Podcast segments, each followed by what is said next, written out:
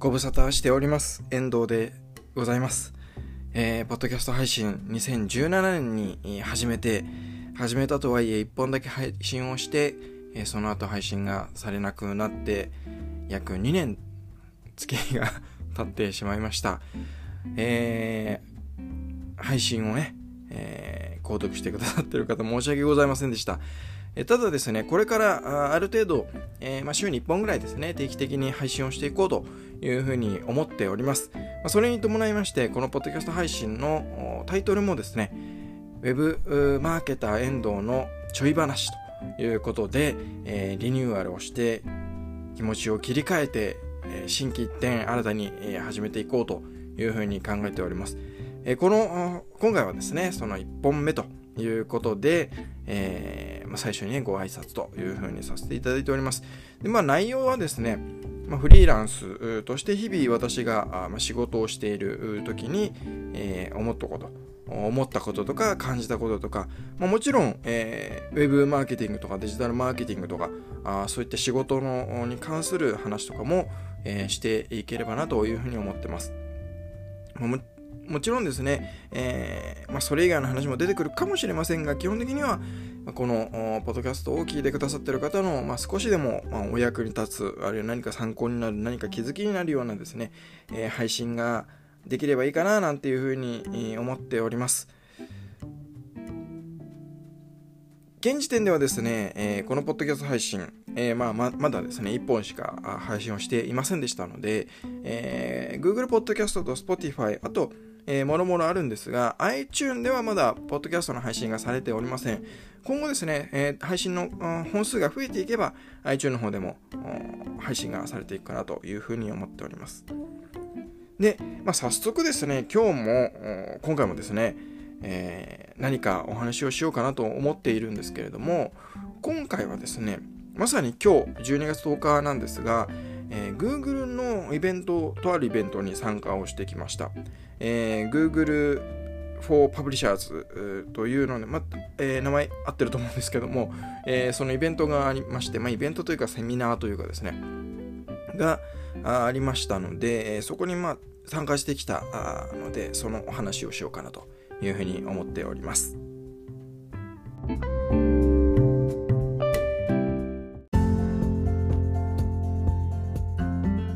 ーケター遠藤のちょい話。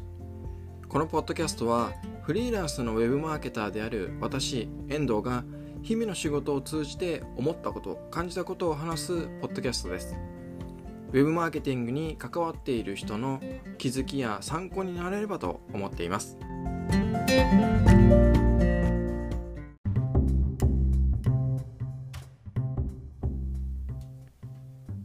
それでは早速今日、まあ、行ってきたあイベント、まあ、正しくはですね Google for WordPress Publishers というイベントです。で、えー、と朝の7時、8時ぐらいからやってたんですよね。あ9時50分からですね。9時50分から、えー、夜の7時半までという、本当1日イベントで、まあ、セミナーのようなもので、えー、Google の、まあ、社員の人たちがいろいろな話をすると。で、ワークショップなんかもあったんですけれども、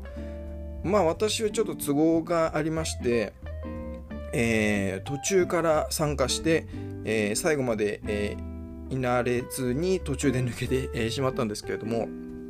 まあえー、今回のこのイベントで、えー、大きな、まあ、話のテーマだったのがですね、Google が提供している AMP と呼ばれるものです。えー、ウェブマーケティングに関わってる方とか、まあ、SEO に関わってる方であれば、まあ、ご存知かと思いますが AMP という AMP というですね、えー、仕組みについての話が多く、まあ、ほぼほぼのテーマだったんですね。で、まあ、この AMP というのを、まあ、知らないよという方のために簡単にご説明をするとですね、えー、Google の提供している、まあ、Google 検索などでですね、えー、検索結果のところに、えー、AMP というのは、えー、稲妻のマークがページのタイトルというかあ横にですね表示されているものが AMP に対応しているページなんですけれども AMP に対応するとどうなるかと言いますとそのウェブページが素早く表示されるんですね、えー表示速度というのは非常に重要だということで、その表示速度をとにかく素早くパッと瞬間的に見せるような仕組みがアンプと呼ばれるものです。で、まあ、アンプをに対応するためにはですね、まあ、ウェブサイト側でもいろいろやらなきゃいけないことがあるんですが、まあ、そこはあちょっと今回は割愛させていただきますけれども、今回の話の中でですね、まあ、アンプというものの重要性というものと魅力というところと、えー、私もですね今日、えー、早速やってみたんですけれどもアンプストーリーズというものがあ、まあ、ローンチされたということで、えー、まあ、ストーリーズということで、えー、ピンときてる方いらっしゃると思うんですが、例えば Facebook とか、えー、Instagram などでは、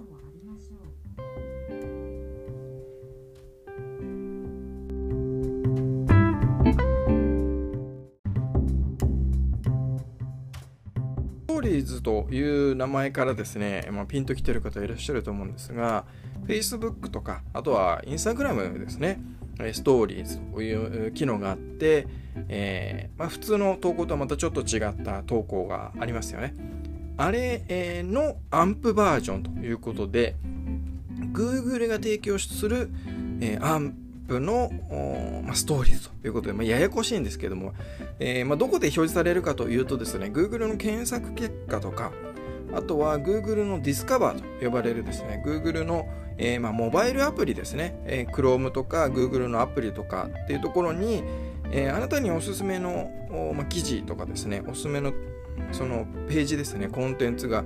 検索窓の下に表示されていると思うんですけども、あれを Google Discover と呼ぶんですけれども、ああいったところにそのストーリーズが表示されると。まあ、ストーリーズのその表示のされ方っていうのは、もう Instagram のストーリーズ、あとは Facebook のストーリーズのをイメージしていただければもうそのまんまという感じなんですけれども、まあ、そういったものをですね、えー、表示、えー、させるものが、えー、アンプストーリーズというものです。えー、ちょっとですね、本当のその実際にストーリーズが、えー、実装されて使われるようになったのがいつかっていうのはわからないんですが、おそらく、えーまあ、少し前からその使えるような状態だったのかなというふうに思います。私は全然ですね、あんまりこう目にすることもなく、まあ、フレーズだけは知っていて、ちょっと気になってたというところなんですけれども、で、実際に私も今日、えー、ワードプレス、えーウェブマスターの手帳からですね、えー、ストーリーズを作って、えー、配信をしてみ、えー、たんですけれども、ただまあ、今回のイベントはですね、えー、ワードプレスの話でもあったので、えー、ワードプレスのですね、アプリ、えー、アンプのアプリがあ、アプリじゃない、プラグインですね、プラグインがあるんですけども、そのプラグインを入れると、まあ、そのストーリーズも投稿することができると。え、グーテンバーグというね、ワードプレスのあの、ビジュアルモードですね、以前のですね。えー、ビジュアルモードでドロップドラッグで、えー、コンテンツを作るというのがありますけれども、あそこのようなあの機能を使って、まあ、ストーリーズ、インスタグラムとかフェイスブックとかの、え、ストーリーズのようなものを、ま、作成をして、え、投稿することができる。まあ、投稿先っていうのは Google のプラットフォームに対して、ま、投稿ができるというものです。で、これはですね、まあ、アンプストーリーズなんですが、えー、ウェブサイトがアンプに対応していなくても、ストーリーズを投稿することはできます。ですので、ワードプレス使われている方、もしこのね、えー、ポッドキャスト聞いている方でいらっしゃれば、えー、アンプのプラグイン、まあ、これは Google が提供しているアンプのプラグインですね、をインストールして有効化をすると、ストーリーズの、え、チェック項目があるので、そこを有効にすると、ストーリーズを投稿することができます。まあ、そういったですね、えー、今回はそのアンプ絡みの話が多かったんですが、まあ、非常に私としても、まあ、アンプって、ワブマスターの手帳も、えー、アンプ対応はしているんですが、まあ、まだまだその、うん完成度はあまり高くなかったりですね、えー、してます。いろいろこう試して、えー、やってる試行錯誤しながらやってるっていうところが非常に強いんですね、ワンプっていうのが。で、私もそういう興味があって今回行ってきたんですけれども、まあ、あのー、例えばですね、えー、今日の質問でもあったんですが、来年ね、2020年には 5G がスタートするということで、その表示速度っていうところでは、えー、まあ、アンプっていうものがあ必要性はあるのかっていうようなね質問もあったんですけども飛んでたんですが、まあ、それに対してはですね、まあ、アンプっていうのは非常に有効であるということで結局 5G っていうのは通信速度が速いだけなんですよね。なので、えー、例えばウェブサイトの処理、もう本当に Google の、社員の人、えー、まあ、おそらくアメリカからこらその担当の人たちが皆さん来て、えー、話してたので、えーまあ、同時通訳でそのイベント、まあ、セミナーは進行してたんですけれども、えーまあ、その社員の人たちも話してたんですが 5G っていうのはその、まあ、結局は通信速度が速くなるだけであってデータ量が軽くなるわけではないということなので、やはりデータ、重いデータ、あ特にウェブサイトでやっぱ重くするのはですね、JavaScript だということで、アンプではその JavaScript が、えー、だいぶ制限があるんですね。まあ、極力使わないような形になるということもあって、えー、そのウェブサイト自体の重さっていうのが軽くなる。そうするとですね、結局通信速度が速くなっても、それを処理するデバイスですね、スマートフォンとかタブレットとかパソコンとかの処理速度もそれに伴って速くならないと、えー、意味がないわけなんですが、アンプであればそもそもそのデータ量が、まあ、ウェブサイトの重さ軽さっていうね、えー、ところで言うと軽い。っていうことなので、えー、通信速度が速くなれば当然それは速くなるけれどもさらにそういったあウェブサイトの軽さっていうものがあるので、えー、デバイススマートフォンとか、まあ、モバイルですね。そこの、えー、負荷が少ないということでアンプは非常に有効だっていう話をされていてあの私もですねそれを聞いてああなるほどなと確かにそれはそうだなっていうふうにまあ私も思いました。あの、以前は、そのやっぱり 5G ではどうなんだろうな、なんていうふうに思ってたんですけども、今回非常に、あの、腑に落ちる、納得する、その、アンサーがもらえたなというふうに思ってます。で、まああの、アンプ自体もですね、多分これから広がっていくんだろうなというふうには思います。あの今のところやっぱりこうメディア系というかニュースサイトとかですねそのブログとか、えー、そういったところでそのアンプっていうの実装がね、えー、進んでいるわけですけれどもまあちょいちょいまあポロポロとやっぱり EC サイトとかの話も出てきているので、まあ、ゆくゆくはですね、えーまあ、EC サイトでもアンプ対応をもちろん今もね表示速度速くするためにいろいろな取り組みをされている担当者の方いらっしゃると思います。私も取り組んでますけれども、まあ、やっぱりそこの一つの手段としてアンプっていうものが EC サイトでも入ってくるんだろうなというふうに思ってます。まあそんなわけでですね、今回はその今日ね参加をしてきた Google WordPress for Publishers というイベントに参加をしてきて、まあ、アンプのについての話を聞いてきましたよということで、まあ、アンプストーリーズぜひですね、皆さんも注目をしていただきたいと思います。えー、これからま投稿がね、増えて、まあ、それを投稿する人たちが増えていけば、目にする機会もどんどん増えていくんじゃないかなというふうに思いますので、えー、ぜひ、えー、注目をしていただけたらいいんじゃないかなというふうに思います。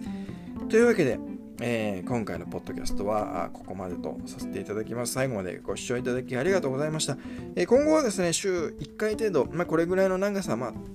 賞味10分ぐらいに収めてですね、えー、お話をしていこうかなというふうに思ってますので、ぜひ引き続き、えー、聞いていただければと思います。それではまた、え来週、えー、お話をさせていただきますので、その時まで。さようなら。